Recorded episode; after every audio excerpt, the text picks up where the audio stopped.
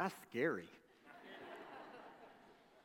when I think where that was filmed at, it's even more scary. I wasn't with them when they filmed it, would not step in there. I'm afraid if I went in, they would keep me. But you're probably wondering what's behind the door, so let's go ahead and check and see what's behind the door. Well, it's a skeleton behind the door. This is Sally, the skeleton. Might be Sam, the skeleton. I'm not sure, but it's a skeleton in the closet. And the truth of the matter is, isn't it? We all have skeletons in our closet. Things that we're ashamed of, things that we don't want anyone to know about, things that if they came to light, they would embarrass us. Don't we? Sure, we do. We all have skeletons in our closet. But the question I want us to answer over the next three weeks is this Does God have skeletons in his closet? Are there things that, that God has done in the past? Are there things that God will do in the future that he's embarrassed about? He's ashamed of? He really don't, doesn't want you to know about? Now, I don't think any of us in this room would say out loud, God has skeletons in his closet, and yet I think that many of us live that way. There are things that we read about in the Bible that concern us. There are things that we read about in the Bible that trouble us, that we don't quite understand. And we think to ourselves, is this a skeleton in God's closet? And so, as we get started in this series this morning, I want to share with you a saying that some of you have said before and I want you to get this in your mind so you say it with me. Okay, so you repeat out loud after me God is good all the time. All the time, God is good. So God is good all the time. All the time, God is good. When we don't understand what God is doing, God is good. When we're confused about what God is doing, God is good. God is good all the time. And so, as we go through this series, you need to plant in your mind and you need to plant in your heart that foundational truth that God is good and everything that God does is good. I love what Francis Chan says about this. He says, like the nervous kid who tries to keep his friends from seeing his drunken father, I have tried to hide God at times. Think about that. Like the nervous kid who doesn't want his friends to see his drunken father. He says, There have been times that I've treated God that way. But who do I think I am? The truth is, God is perfect and God is right in all He does. I am a fool for thinking otherwise. God does not need nor want me to cover for Him. There's nothing to be covered. Everything about him and all he does is perfect. So, as we look at these topics over the next three weeks in God's Word, topics that are confusing at best, concerning at worst, I want you to hold on to that truth. God is good all the time, and God is perfect in everything He does. Now, the first topic we're going to talk about, I think, is the one we struggle with the most, and that is the topic of hell.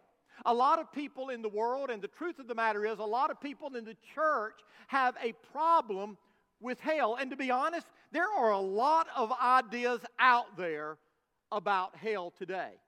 In 2006, a guy by the name of Bill Wise wrote a book entitled 23 Minutes in Hell. And in that book, he chronicled what he said was his 1998 trip to hell. And in the book, he says that hell has a temperature of 300 degrees, zero humidity. The location is the center of the earth. He says there were reptilian looking demons, 15 feet tall, who rule over and torture humans. There are rats the size of dogs. There are snakes as big as trains. Now, is that what hell is going to be like? Is it going to be in the center of the earth? Is the temperature going to be 300 degrees? Is there going to be zero humidity? Are there going to be 15 feet tall demons that are ruling over us and torturing us? Is that what hell's going to be like? For several years, we did a play here at Northside called Heaven's Gates, Hell's Flames. And that play gives us a picture of the beauty of heaven, but it also gives us a picture of the horrors of hell. And, and in that play, we see people going off rejoicing as they enter into heaven, but we also see people being dragged by demons into hell. They are kicking and they're screaming and they're begging God for mercy and forgiveness. Is that what it's going to be like? Are the people that are cast into hell, are they going to be begging God for forgiveness? Asking God for mercy, but God is going to look at them and say, It's too little, too late, I'm sorry, you're going to burn in hell forever. Is that how it's going to be? Charles Templeton, who was a contemporary of Billy Graham, a friend of Billy Graham. He was one of the founding leaders of Youth for Christ International. He turned his back on the Christian faith. And back in the 1990s, he wrote a book entitled Farewell to God. And, and in that book, this is what he said about God and about hell. He said, if there is any single scriptural teaching that negates the concept of a loving God, it is the doctrine of eternal punishment in hell, a place of torture for those who refuse to do or even fail to do what God wants them to do. It is a monstrous concept. That's what Charles Templeton said. Another theologian said this. He said, How can one imagine for a moment the God who gave his son to die on the cross would, would install a torture chamber somewhere in the new creation in order to subject those who reject him to everlasting pain? And that's what a lot of people believe about hell.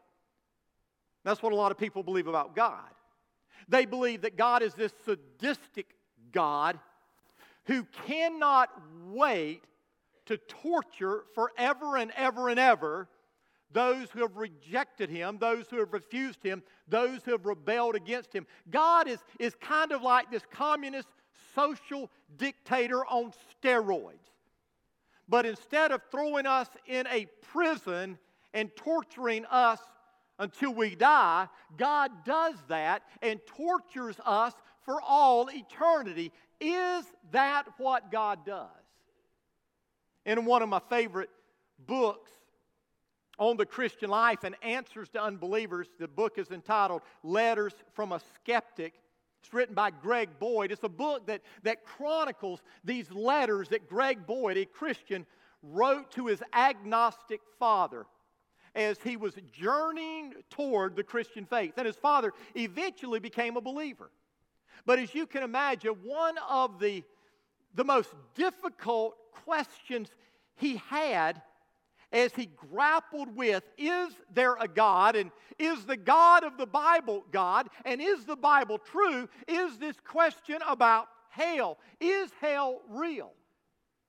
And so he wrote his son a letter, and that's one of the chapters in the book. And, and I want to read to you the letter that he wrote. He said, Dear Greg, I'm afraid I just have a little more difficulty suspending things than you do because I'm not yet 100% convinced that Jesus is God on earth like you are, I can't so quickly find solace for the nagging questions I have about hell. You settle on the love of God and suspend his wrath because you were already convinced about his love through Christ. But for me, Greg, the love and wrath are on the same level. One calls into question the reality of the other. So I need to kick around this hell business a little more.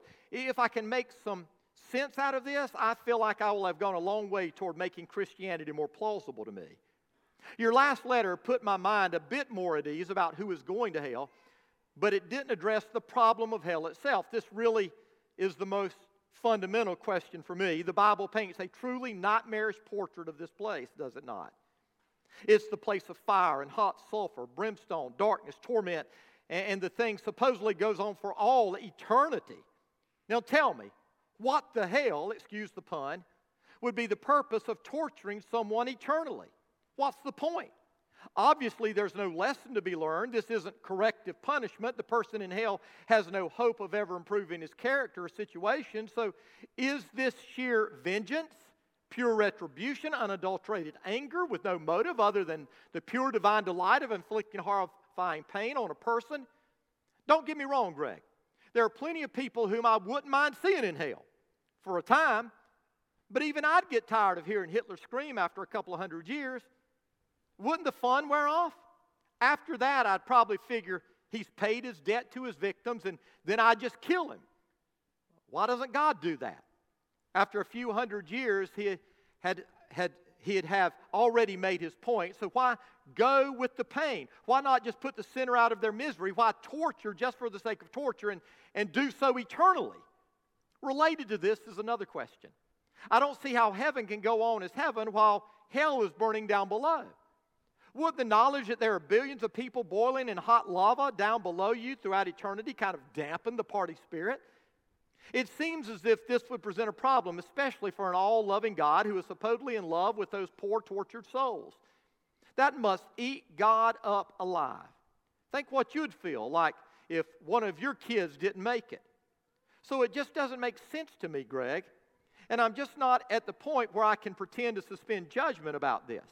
The character of God is on trial in my life, and this is a very relevant and, and this is very relevant evidence which needs to be considered. Now, this is written by an honest man who has honest questions about God, faith, and hell. And so the question we need to answer this morning is this Is hell a skeleton in God's closet? Now, when we consider the doctrine of hell, there are really only two alternatives to the biblical doctrine of hell. One is annihilation, the idea that, that God destroys everyone who does not believe. God destroys everyone who, who refuses to trust in Jesus, who, who dies in rebellion, who continues to rebel against God. God destroys them. They cease to exist, annihilation. And, and there are some denominations, some Christian churches that believe that, that, that God annihilates the sinner. The problem with that is it goes against everything the Bible teaches about heaven and hell. It goes against everything the Bible teaches about God's judgment. And it goes against everything the Bible teaches about the soul of man, which the Bible says is eternal, which lives forever. And so annihilation isn't a viable alternative. The other alternative is the alternative of universalism. Universalism is the idea that everybody goes to heaven in the end. Christ died for all, therefore, eventually, one day, someday, everybody will end up in heaven. That's what Rob Bell believes. He wrote a book, Love Wins. And in that book, he says this the love of God will melt every hard heart. And even the most depraved sinner will eventually give up their resistance and turn to God. And so the idea that, that one day, over a period of time, everybody will turn to God, accept His love, they will be redeemed, they will be saved, and everybody will spend eternity with God in heaven. But what does the Bible teach? Because you see, when it comes to hell, we cannot base our belief on our perspective. What we believe is fair, what we believe is logical, or what we believe is right. We're not God. And we don't know everything. And when we try to base our beliefs on our perspective, we are putting ourselves in the seat of God, and we can't do that. Jonathan Edwards said the reason we find hell so offensive is because we are insensitive to sin. In other words, what he says is the reason we struggle with sin is or hell is because we aren't troubled enough by sin in the world. And can I be honest with you? This idea that there is no hell is a relatively new belief and it is a Western belief. If you live in places of the world where people have suffered violence and injustice at the hands of evil, wicked people. The only thing that constrain, can constrain these people is the hope that there is a God of judgment who will one day make things right. And so when we say we can't believe in hell, what we're saying is we have an improper view of sin or we have an improper view of God. Someone said it this way the greatness of sin isn't determined by the sin that is committed, but by the one it is committed against.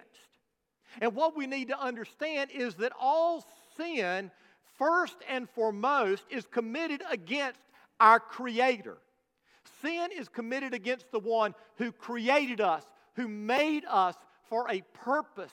And when we sin against Him, what we are saying is we refuse your right to rule our life. We refuse the idea that you are God. And so we can't base our views on our perspective. Second, we can't base our views on what is popular or unpopular. Our 21st century mind has a hard time accepting hell, but the Bible even speaks about that. In Proverbs chapter 28, it says, Evil people don't understand justice. Did you get that? People who are far from God, they don't understand justice. But then it goes on to say, But those who follow the Lord understand completely.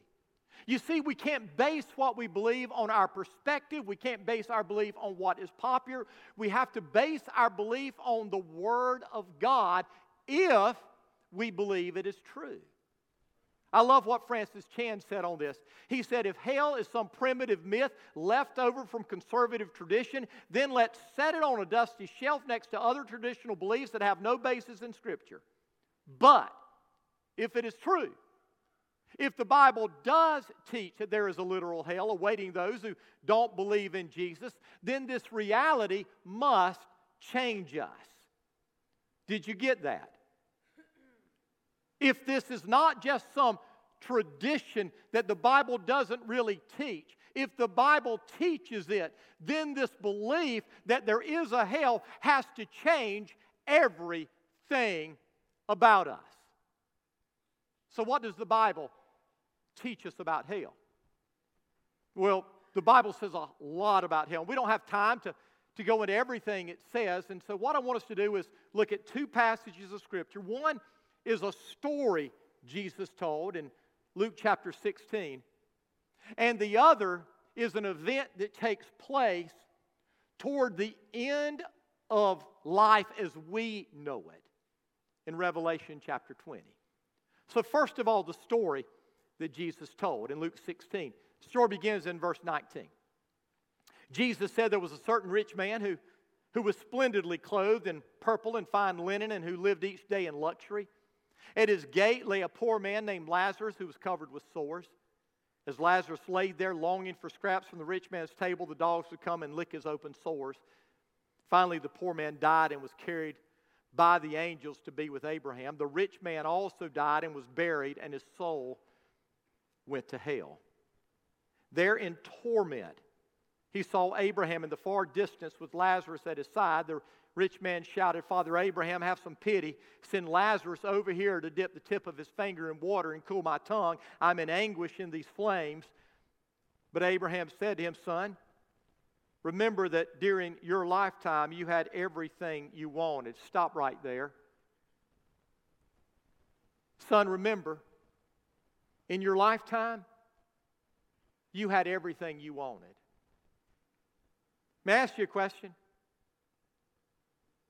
What is it you want? What is it you long for? What are the greatest desires of your heart? Some of you are living out your dream. Some of you are still longing for a yet to be fulfilled dream here on planet Earth. So, my question for you is what do you long for? Do you have the things that you want? Or are you still trying to fill those things that you want from things that come from this life? Because that's what this rich man did. He, he felt like the things of this world were the things that would bring him joy. So Abraham said, You had the good things in this life. Lazarus had nothing. So now he is here being comforted, and you are in anguish. And besides, there's a great chasm separating us. No one can cross over to you from here, and no one can cross over to us from there. Then the rich man said, Please, Father Abraham, at least send him to my father's home, for I have five brothers, and I want to warn them so they don't end up in this place of torment. But Abraham said, Moses and the prophets have warned them. Your brothers can read what they wrote. The rich man replied, No, Father Abraham, but if someone is sent to them from the dead, then they will repent of their sins and turn to God. If someone is sent to them from the dead, they'll repent, they'll, they'll turn to God. But Abraham said, if they won't listen to Moses and the prophets, they won't listen even if someone rises from the dead. In, in other words, have you ever heard someone say, if I just had a little more evidence? If God, and we fill in the blank, if, if God wrote it out in the sky, I would believe. If God did this, I would believe. If God did this, I would believe. The rich man in hell said, if someone came back from the dead, my brothers would believe.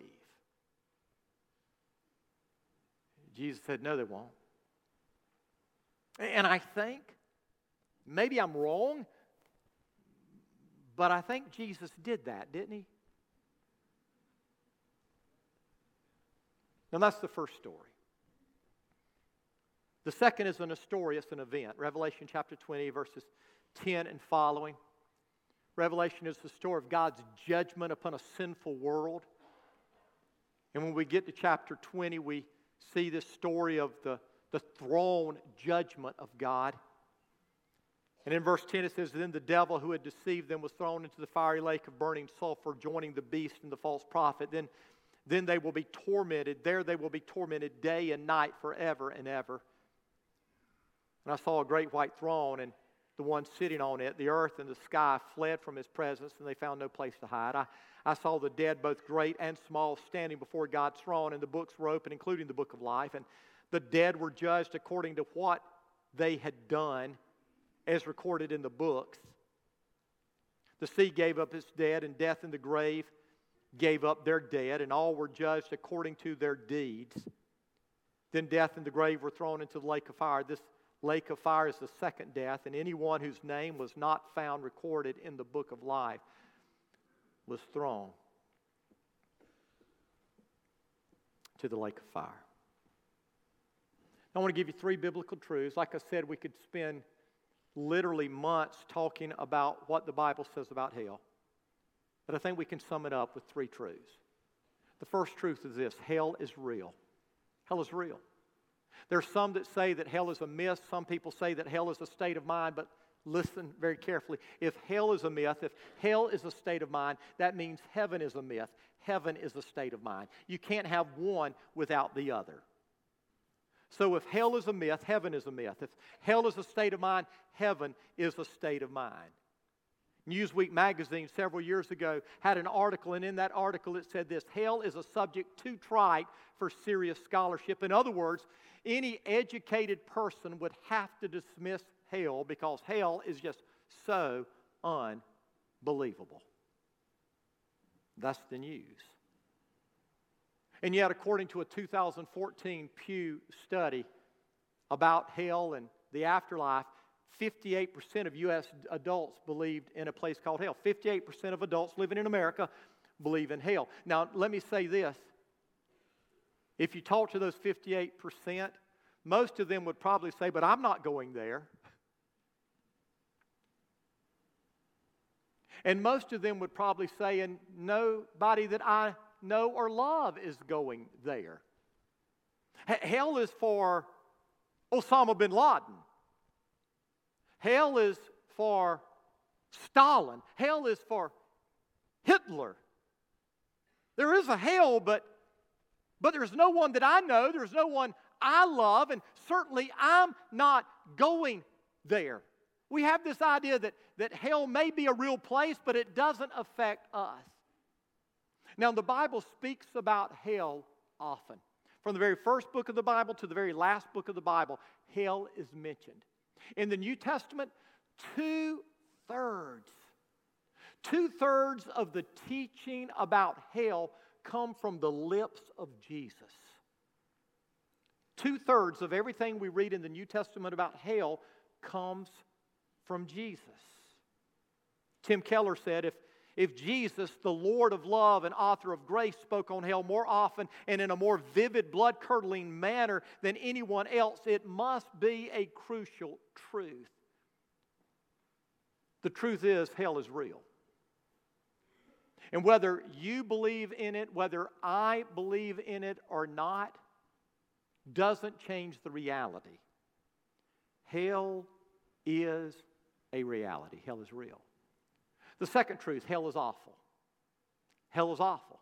Now, the question most people ask once they determine hell is real is they say, What is hell going to be like? Are the pictures that we read about in the Bible literal or are they metaphorical? In other words, when the Bible talks about hell and brimstone and lakes of fire and weeping and gnashing of teeth and, and all of these things, this outer darkness, is this symbolic, metaphorical, or is this literal? Well, well, let me ask you a question if I can.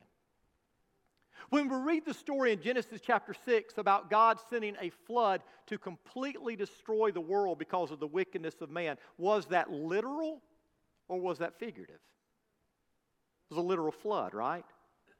God destroyed the world because the wickedness of man had gotten so evil. When we read the story about Sodom and Gomorrah in Scripture, and we read about God raining down fire and brimstone from heaven, destroying these two cities and the plains around them because of the wickedness of men in that city, was that literal or was that figurative? Was literal. It wasn't a symbolic destruction of a city. God destroyed the city. And so the question we have to ask ourselves is why are we asking, is it literal or is it figurative?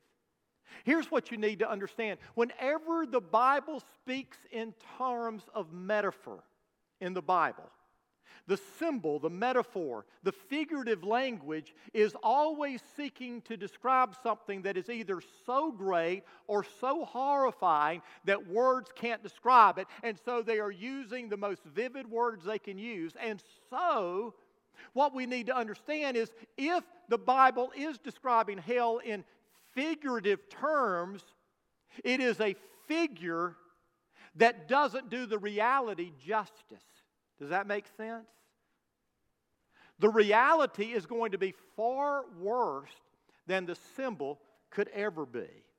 I, want you to listen to what several people said about this. Let me see if I can find it real quick. I may not be able to. Tim Keller said the, the reality will be far worse than the image. John Edwards said when metaphors are used in Scripture about spiritual things, they fall short of literal truth.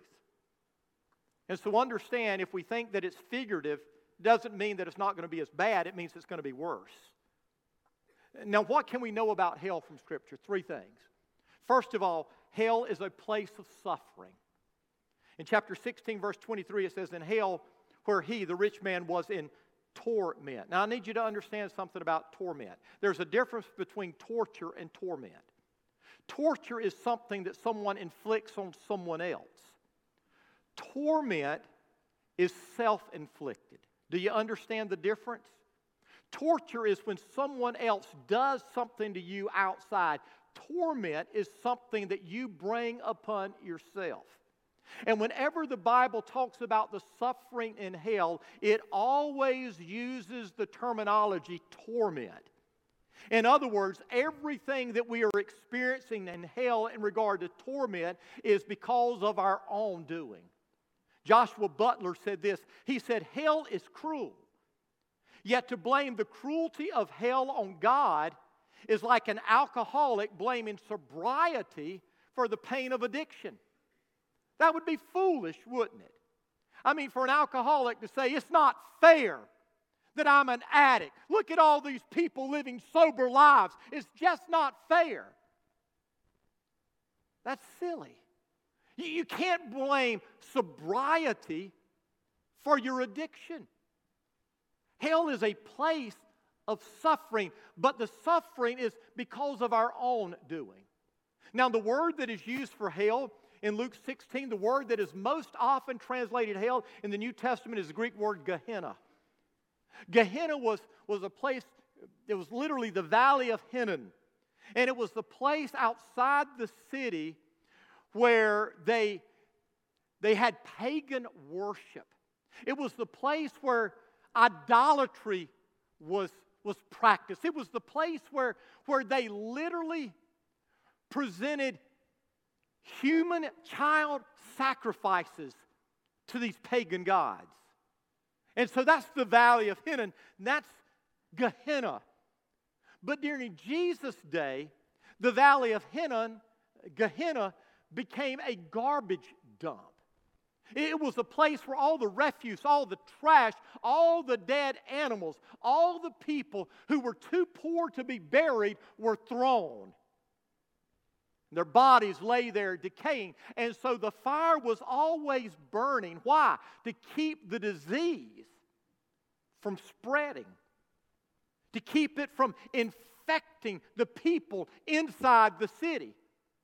And so the fire wasn't punishment, the fire was to contain the disease. And it was a place where the worms always had food to eat. It was a place where the dogs were always howling at night. It was a horrifying place. And that's the terminology that Jesus uses to describe hell, Gehenna. It is a place of suffering. Second, it's a place of sorrow. In verse 25, Abraham said to the rich man, Son, remember. Sorrow comes from remembering. Psychologists tell us we never forget anything we've learned or we've experienced. We may not be able to recall it. We may suppress it because it's painful to remember, or we may forget it over time, but we never actually forget those thoughts. And one day we're going to remember everything. We're going to remember every word that was left unsaid every good deed that was left undone, every opportunity that was left unfulfilled. We're going to remember those things. And the Bible says that that's going to produce sorrow, it's going to produce anguish. It's a place of sorrow and it's a place of separation. Verse 26 says, And beside all this, between us and you, there's this great chasm that has been fixed. In other words, there's this separation between where you are and where we are, and no one can cross that.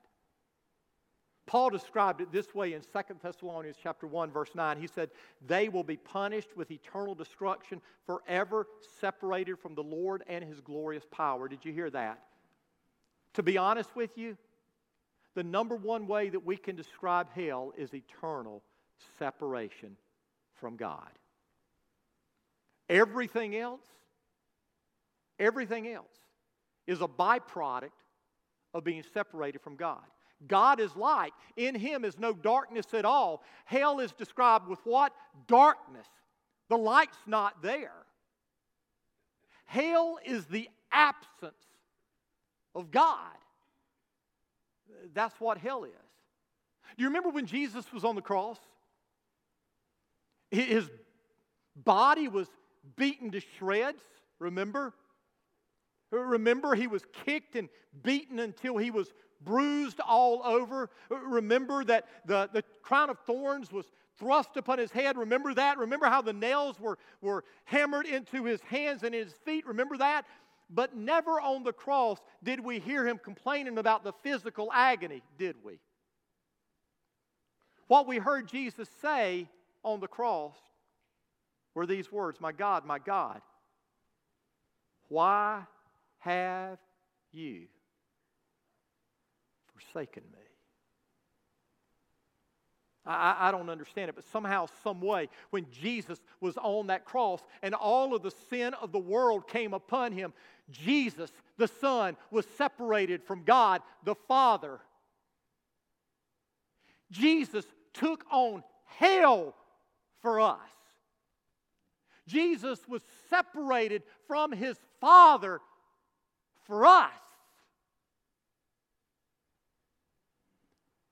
We don't know what it's like to live in a place separated from God. Regardless of how bad it gets on planet Earth, the Holy Spirit is still here. And the Bible says that the Holy Spirit is here holding back evil. But what's going to happen when God is removed? And understand, hear me, in hell, God's not going to be there. Hell is being separated from God forever. So hell is real, hell is awful, but here's the third truth, and this is the most important. Hell is the natural result of choosing to live our life apart from God. Everyone in hell has chosen hell. Let me say that again. Everyone in hell has chosen hell. Jonathan Edwards said, There is nothing that keeps wicked men from any, mo- at any one moment out of hell but the mere pleasure of God. In other words, we all deserve to be cast into hell at any moment, and the only thing that keeps us from there is God's love. There is no want in God's power to cast wicked men into hell at any moment. They desire to be cast into hell, so divine justice never stands in the way. Did you get that? God doesn't desire to cast people into hell people desire to be cast into hell. I want you to hear me. Hell is simply the destiny of those who freely choose to live their life separated from God. If I choose to live my life separated from God here on this earth, God will give me what I want for all eternity. You say, doesn't God want to punish the wicked? Well, let's see what God's word says. Ezekiel 18, verse 23, God says, I take no delight in the destruction of the wicked. 2 Peter 3, verse 9, the Lord is patient with you, not wanting anyone to perish, but everyone to come to repentance. 1 Timothy 2, verse 3, this is good and pleases God our Savior, who wants all men to be saved and come to a knowledge of the truth. John 3, verse 17, for God did not send his Son into the world to condemn the world, but to save the world through him. You see, we have to make a decision to live our life without him. John chapter 3, verse 19 says this This is the verdict Light has come into the world, but men love darkness instead of light because their deeds were evil. The Bible's clear. God wants us to go to heaven. God wants us to spend eternity with Him. But many of us don't want to go to heaven, at least not His heaven. We want to live life our way. You see, many of you have this idea that at the judgment, there are going to be all of these people who were saying to God, God, I am so sorry. God, I see the light now. God, I understand the truth now. God, forgive me. And God is going to say, I'm sorry. It's too little, too late. But the Bible nowhere indicates that. The Bible nowhere indicates that. The Bible nowhere tells us that, that there are people that are going to be cast into hell that want to go to heaven with God. The Bible doesn't teach that. Let me give you an example. In Revelation chapter 16, God has brought his judgment upon the world. The world knows that this judgment has come from God. And God is bringing this judgment to get the world's attention. But I want you to notice what it says in chapter 16, verse 9. Everyone was burned by the blast of heat, and they cursed the name of God who had control over all these plagues. They did not repent of their sins and turn to God and give Him glory. They know that this judgment is coming from God, but do they say, God, I'm sorry, forgive us? No. What do they do? They curse God. In verse 11, it says, And they cursed the God of heaven for their pains and sores, but they did not repent of their evil deeds and turn to God. They knew that this was God's judgment, and yet they refused to repent. They refused to turn to God. They said, God, curse you. I don't want you. C.S. Lewis said there are two kinds of people in the end those who say to God, Thy will be done, and those to whom God says, Thy will be done. Martin Luther said, God does not drag people to heaven by their hair. Folks, God doesn't send people to hell. God allows us to go to hell by our own free will. No one in hell is going to want to be in heaven worshiping God. Now, there are some of you here, hear me. I want you to look. This is important. Because I'm telling you, there is a large portion of you who are lost. And you can call me judgmental, you can call me an angry old Baptist preacher. I think I've proven I'm none of those things. I'm just being real with you. There are a number of you who have never been born again. God's Spirit doesn't live in you. You've never been changed by the power of God. You have no desire to live for Jesus. And yet you think that coming to church or being dunked in a pool of water or calling yourself a Christian is going to get you to heaven. And so, right here, right now, you know that your heart hasn't been changed. And yet, what you're saying is this well, this is good news for me. Because if I die, then I can tell God at that point, I, I, want to live for you now, and I want to serve you now, and I want to follow you now, and I want to surrender you now. I love you now. But listen to me. Listen, what makes you think? What makes you think if you want to live your life your way right now, that you're going to want to live God's way for all eternity? What makes you think that if you want to sit on the throne of your life right now and call your own shots and do it your way, what makes you think that for all eternity you're going to want God to sit on the throne? That's foolish. That's unthinkable. And the fact of the matter is, you're even thinking about it shows that your heart has never been changed. It's never been redeemed. Hell is going to be filled with people who love God passionately and desire only His perfect will. Heaven isn't about me, heaven isn't about you, it's about Him. And if you want heaven to be about you, then you're not going to be there because it's not.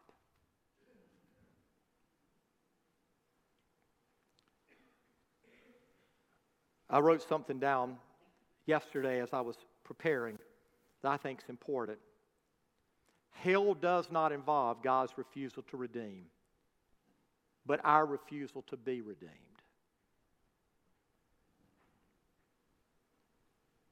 You don't end up in hell because God says no. You end up in hell because you say no. Do you remember in Revelation chapter 20? We're closing this out. But remember in Revelation chapter 20, Jesus comes back.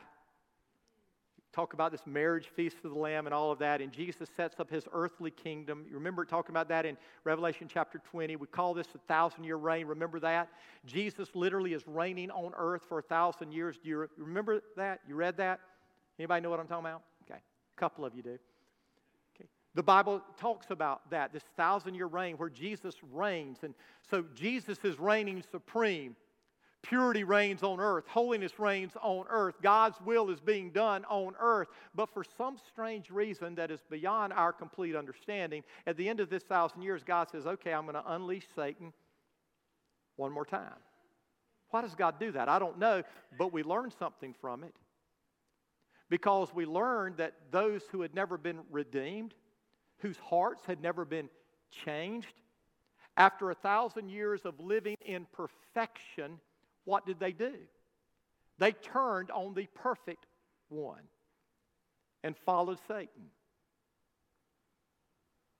why doesn't God let everybody into heaven? I'll tell you why. Because God wants to protect it for those of us who will be there. I got to tell you, I don't want sin in heaven. Sin's a royal pain in my rear end.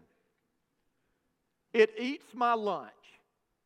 I struggle with it daily. And I don't want it in heaven. I'm looking forward to the day where sin will be put to an end and purity will reign and the old nature will be gone completely and I will be a new man from inside out totally and completely. I'm looking forward to that day. And I don't want people in heaven who are saying, hey, have a lot of fun doing this. Because I want to worship Jesus forever. Because he's worth it. What about you?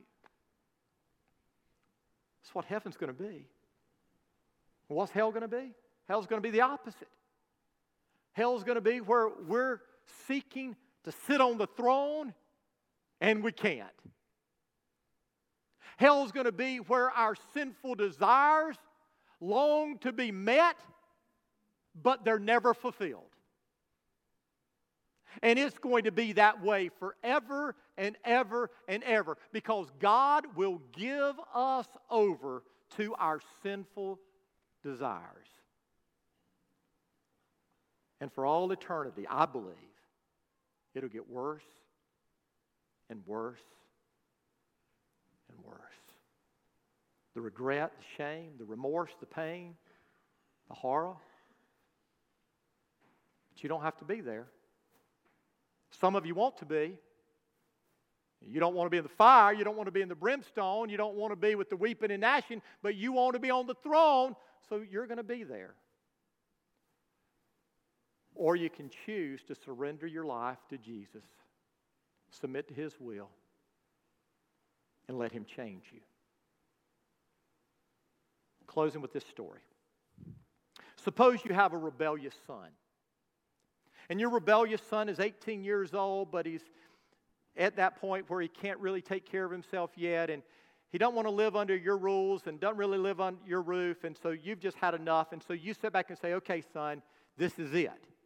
If you're going to live under my roof, you're going to live by my rules.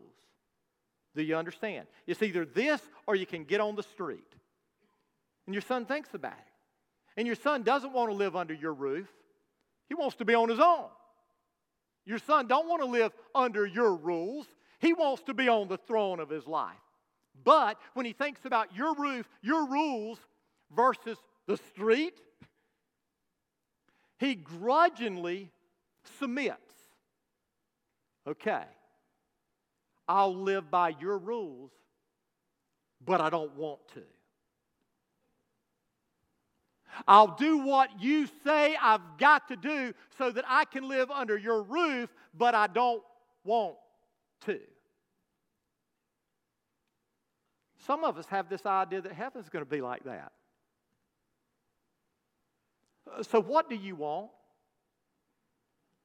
Is your desire to live for Jesus completely and totally? Is your desire to live under His rule and His reign? Is your desire to make Him known throughout the earth? Is your desire to decrease so that He can increase? What's your desire? Or is your desire to do your thing your way for as long as you can get by? Leads to hell. Want you to bow your head. We've gone long. So I want to simply ask you this question Do you know you're saved? Do you know Jesus has changed your life? If he hasn't, and you're here and you're saying, I need to do that, then today pray this prayer. But it's not a matter of just praying this prayer, it's humbling yourself before God. So pray this prayer right now. Dear God, I come to you today, humbly acknowledging my sin, my rebellion. I'm sorry. I'm tired of living my way. I know I don't deserve your love, but you love me nevertheless. Jesus, I believe you died on the cross to pay for my sins. I believe you rose from the grave. Today I'm giving my life to you. I'm trusting you to save me. Come into my heart, come into my life, change me, make me new. From this point on, Jesus, I want to live for you. Thank you, Jesus, for hearing my prayer.